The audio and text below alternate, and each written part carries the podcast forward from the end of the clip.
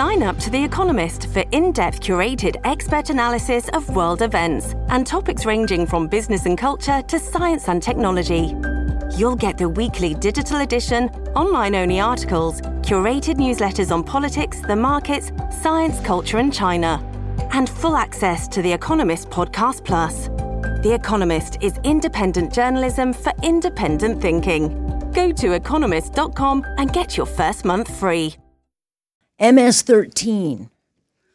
Haven't really heard much about it, but certainly I think we will be hearing more about it. But it is uh, a question I ask how prominent is it in our gang landscape? And the name is not well known, but it is uh, the full name for it is Mara Salvatrucha, and it's commonly known as MS 13. This is an international gang organization that originated in LA in the 80s, but uh, it has affiliates here. And now three are charged in connection with the attempt murder of a 65 year old man who we've been talking about in the news since earlier this year. This is someone who was out walking his dog in Schomberg, of all places, on a cold winter day. And it turns out he was a case of mistaken identity, but he was pumped full of bullets, this man. And he's like still uh, trying to recover. Police have now um, charged three suspected members of this um, alleged gang, MS 13, where they now face attempted murder charges. But uh, it got me thinking how prominent are they on the scene?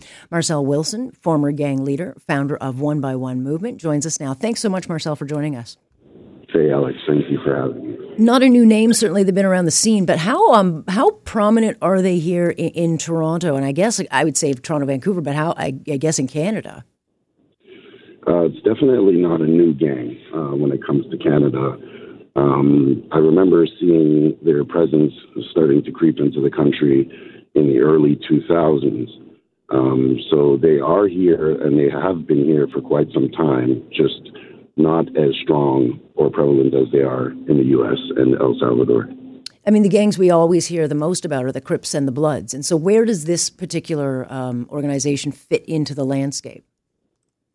Um, well, I, I, you know, they're they're quite the aggressive and violent gang. So, a lot of the cartels uh, in in Central South America have been using this gang for hits for quite some time. So that's sort of their bread and butter. So I mean, it's something to be definitely be concerned about here in Canada if they start becoming larger in, in this country do we know what their presence? I mean, you just got to look at the guys who are charged, not the not the nicest, not the kind of guys you'd want to be uh, stopping by for some cookies and um, tea. But um, how much of an establishment have they been able to to put into place here? And are there uh, affiliations with any other current gangs that uh, have established themselves here in Toronto already? Yeah, so from what we know, at the time when they were trying to make their way into Canada, there were some large uh, Latino based gangs here that um, did not want their presence here for the reasons of, you know, they're, they're very large and structured and could easily take over uh, one's turf or industry. So at that time, there was a lot of pushback from the gangs, the existing gangs here in Canada, that um, didn't want them here. Mm-hmm. Um, they've managed to stay alive and uh, continue to grow. So it's definitely something that our government should be keeping an eye on and uh, making sure that these guys don't get too big and out of hand as they are extremely violent and uh, dangerous. Yeah, and, and you say that, and I say as if. Uh, we know that we generally are very reactive to these things, and, and we know that organized crime has just uh, over the last few years, it's just spread across this country uh, like a cancer, and it's gone, I think, pretty unobstructive. And now we are seemingly waking up to the problems with it. And so, do you know how they recruit? Um, how they go around um, expanding their base? And do you see them, Marcell, um, emerging with any particular group that might be already established, giving them a greater presence? I, I do, and I mean that's that's that's a very strong possibility that uh, other more larger established organized crime groups would utilize guys like this because then you're one group removed from any um, from any crimes that have to be committed.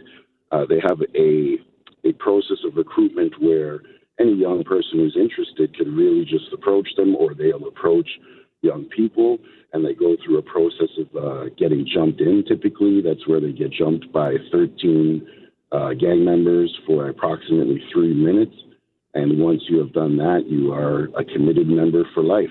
So we don't, we definitely don't want to see this particular group um, becoming strong in, in, in, our country. It, it, very dangerous, very dangerous.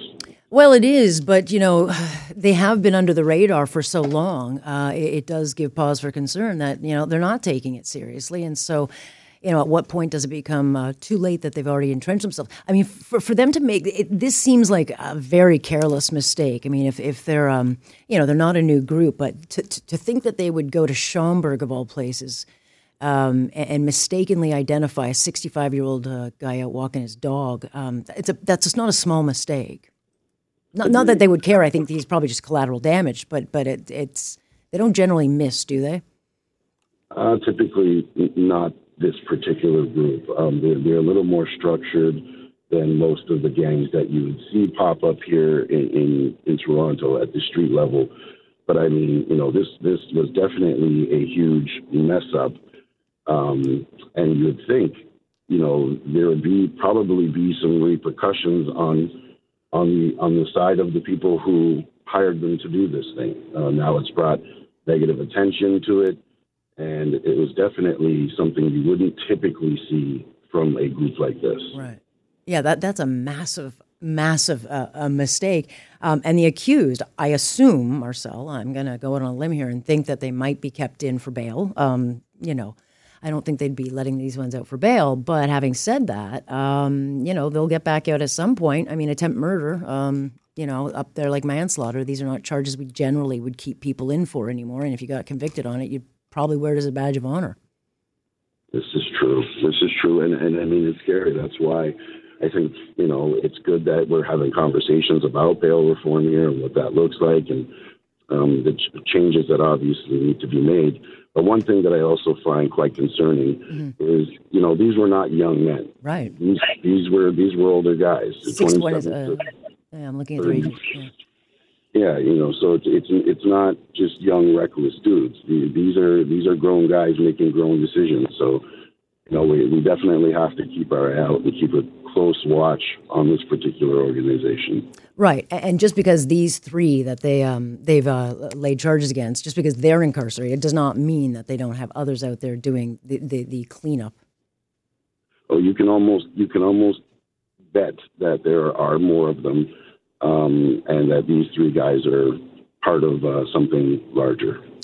Yeah, so we'll watch that. But Marcell, you know, it has been knock on wood fairly quietish on the gang front here in Toronto, and I don't know what that is. We have a lot of major crimes, certainly got a lot of violence and mental health illness. But where is there a lull right now, or what? What seems to be going on?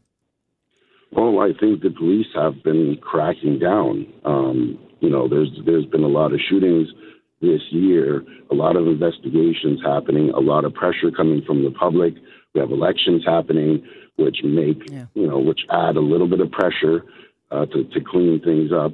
So I think all those factors are reasons you would see things slowing down because in the streets, you know, one one of the biggest problems we have combating would be the revenge killings right. or the revenge shootings, and there have been so many now that we can definitely expect more.